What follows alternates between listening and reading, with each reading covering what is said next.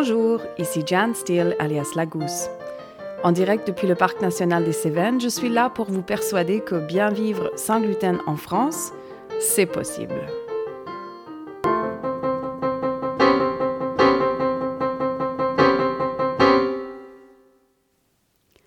Gérante d'une cuisine pédagogique et d'une chambre d'hôte 100% sans gluten dans le Parc national des Cévennes, je suis aussi malade cœliaque depuis toute ma vie et maman de deux enfants qui eux aussi mangent sans gluten. La communauté des personnes vivant sans gluten est en croissance permanente. Mon objectif est d'offrir à ces gens des pistes vers une vie meilleure sans gluten. Allons-y.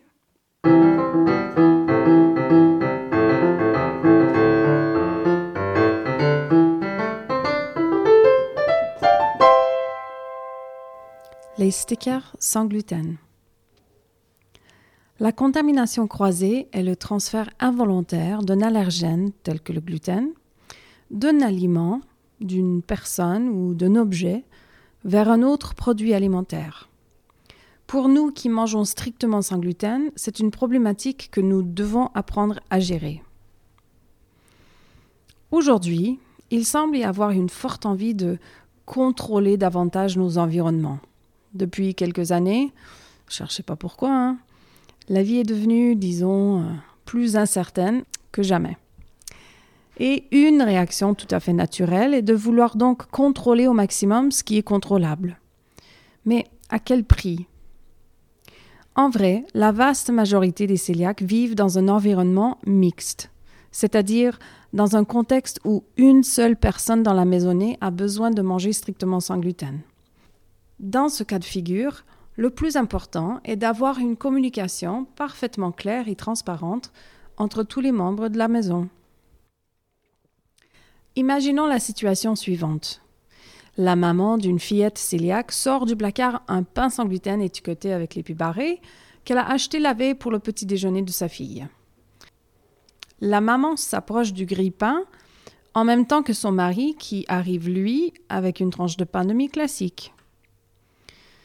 Si l'on utilise le même grille-pain pour les deux produits, n'y a-t-il pas un risque que le pain sans gluten soit contaminé par d'éventuelles miettes tombées du pain de mie de papa? Mais bien sûr. Comment faire alors? Ah, Facile. Il nous faut deux grille-pains, un pour les produits sans gluten et un pour les produits classiques. Bon, un petit investissement peut-être, mais une solution assez facile tout de même. Mais maintenant les cousins passent à la maison et eux ne connaissent pas le fonctionnement de la famille. Quel grille-pain et pour qui? Laissez-moi vous présenter donc les stickers sans gluten. Disponibles en anglais depuis très longtemps, les stickers sans gluten empêchent toute confusion.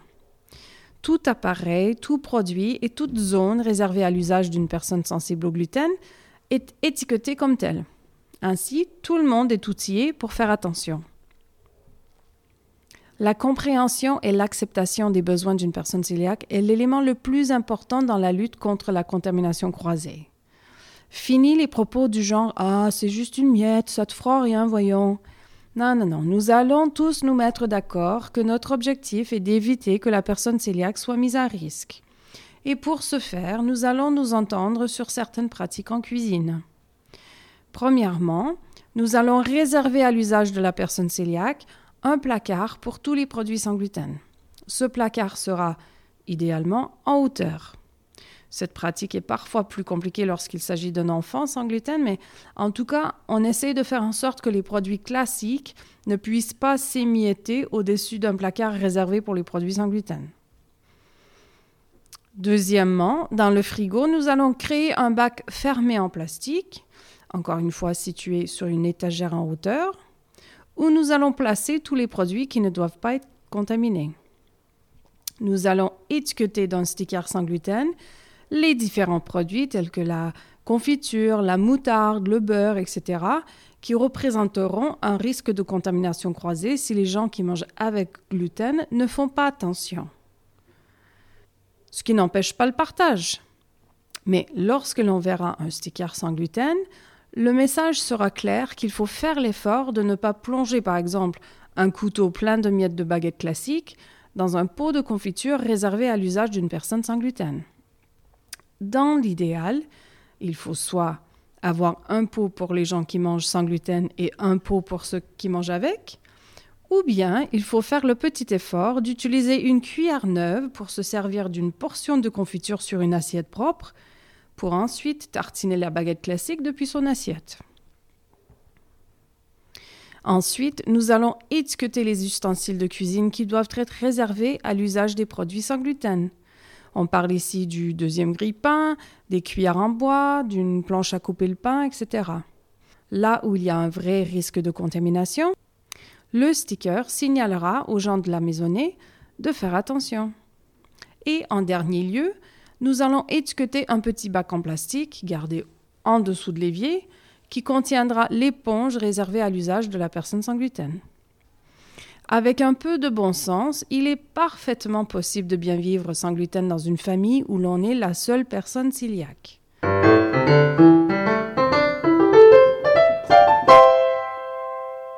Si vous êtes nouvellement diagnostiqué et que vous souhaitiez approfondir tous ces concepts avec moi, sachez qu'un séjour intitulé Sans gluten intelligemment est programmé tous les mois de l'année scolaire à la Gousse.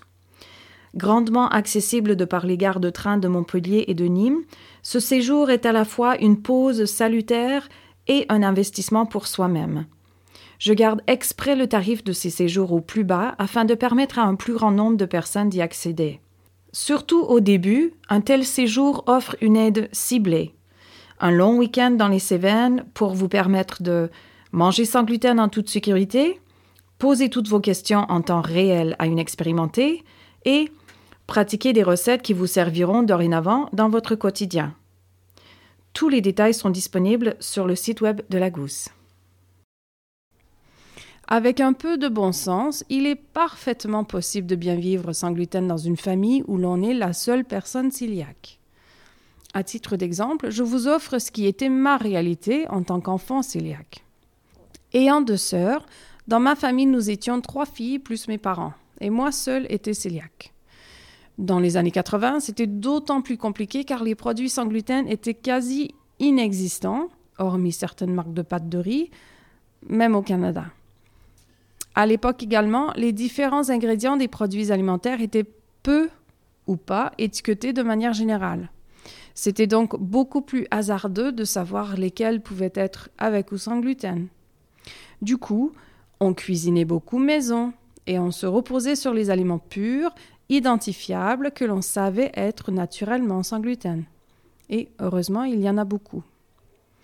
Mais tout le reste de la famille mangeait évidemment du pain, des céréales, des cookies, des gâteaux. Ils mangeaient des tartines le matin et moi, j'avais des galettes de riz ou des préparations faites maison. L'histoire du pot de confiture contaminé, je l'ai vécue personnellement. Et oui, mes parents, ils auraient pu choisir de ne jamais me laisser manger ailleurs que dans notre propre cuisine. Ils auraient pu aussi choisir de basculer toute la famille vers une alimentation sans gluten et de faire de notre cuisine un espace dédié aux produits 100% sans gluten. Mais ça aurait été très contraignant. Surtout à cette époque-là, mais même aujourd'hui, le coût d'une telle approche se paye au niveau de la vie sociale et de la facilité ça risque de bousculer toute la famille sans nécessité, de créer potentiellement des frustrations alimentaires, sans parler des animosités chez la fratrie non cœliaque, et en tout cas de faire augmenter le budget alimentaire de manière non négligeable. Ce n'est, à mon sens, ni nécessaire ni désirable. La maladie cœliaque est une maladie que l'on garde à vie. Lorsque l'on imagine tous les différents passages de la vie d'un individu, on va d'abord à l'école, on participe à des soirées pyjama, ensuite il y a l'université où l'on passe souvent un moment en colocation, on voyage, et puis dans la vie adulte, au travail, on est rarement seul. Tout au long de notre vie, la problématique de devoir manger, alors que nous sommes entourés d'autres personnes qui ne mangent pas sans gluten, va surgir. Apprendre à gérer cette réalité de manière pragmatique et sans complexe est donc une compétence importante Comment la développer alors? Eh bien, comme toute autre compétence, en le faisant. Une cuisine 100% sans gluten, bien qu'elle offre une pause salutaire, ne nous incite pas à faire face vraiment à notre réalité. Au tout début de notre histoire sans gluten, une cuisine 100% sans gluten est géniale. C'est rassurant. Je le sais bien, tous mes clients à la chambre d'eau de la gousse me le disent. Mais aussi, il est important d'apprendre à naviguer dans le monde réel qui, lui, n'est tout simplement pas 100% sans gluten. Tôt ou tard, on est obligé d'y faire face. Les stickers sans gluten représentent donc un outil de communication dans une cuisine partagée. Tout comme les ingrédients signalés en gras sur les paquets des produits achetés en grande surface, un étiquetage clair et transparent appliqué par la personne cœliaque elle-même ou par un parent dans le cas d'un enfant cœliaque permet à tout le monde de faire attention là où ça fait sens. Dernière mise en situation. C'est l'anniversaire du grand frère. Lui mange, entre guillemets, normalement, mais son petit frère est cœliaque. Après avoir joué plein de jeux dans le jardin, tous les invités reviennent dans la cuisine pour goûter ensemble et ouvrir les cadeaux. Sur la table, il y a plusieurs bols de chips, mais le petit frère ne sait plus s'il peut se servir, car il sait que bon nombre de chips peuvent contenir du gluten. En en parlant avec sa maman, le problème est vite résolu. Elle prend deux petites minutes pour coller un sticker sans gluten sur l'assiette de son fils, ainsi que sur tous les bols qui contiennent des aliments sans gluten. Ainsi, le petit bonhomme peut se faire une assiette en toute autonomie comme les autres. Lorsque nous sommes cœliaques, c'est nous qui avons besoin de connaître le contenu d'un produit. Car c'est nous qui pouvons payer le prix fort lorsque nous prenons le risque de manger un aliment dont nous ne connaissons pas le contenu. C'est d'ailleurs nous, entre autres, qui avons lutté pour que les étiquettes de produits alimentaires soient de plus en plus détaillées. Ces informations sont primordiales pour nous. Mon souhait serait que dans toute cuisine partagée, que ce soit au niveau privé ou dans les cantines scolaires, les hôpitaux, les restaurants ou autres, soit adopté un certain nombre de mesures pour nous protéger en tant que cœliaques. En France, nous n'y sommes pas encore, mais ça viendra. Et les stickers sans gluten peuvent y jouer un rôle très utile. Si vous voulez vous en procurer pour votre cuisine partagée, visitez l'onglet Ressources du site web de la Gousse, lagousse.fr, pour passer votre commande. D'ici un prochain épisode, portez-vous bien.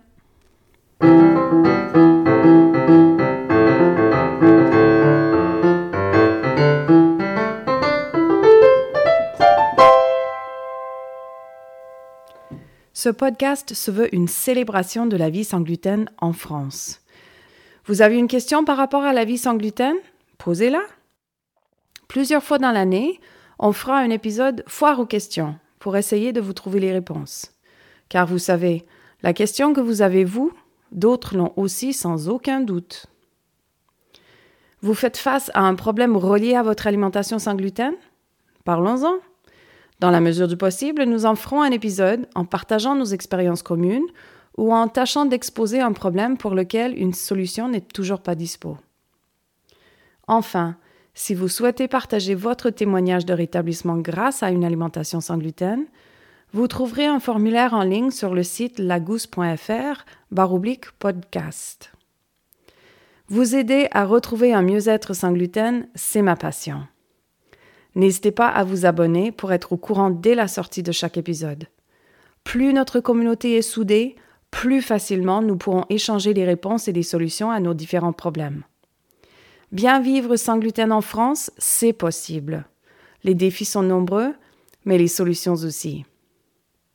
D'ici un prochain épisode, portez-vous bien.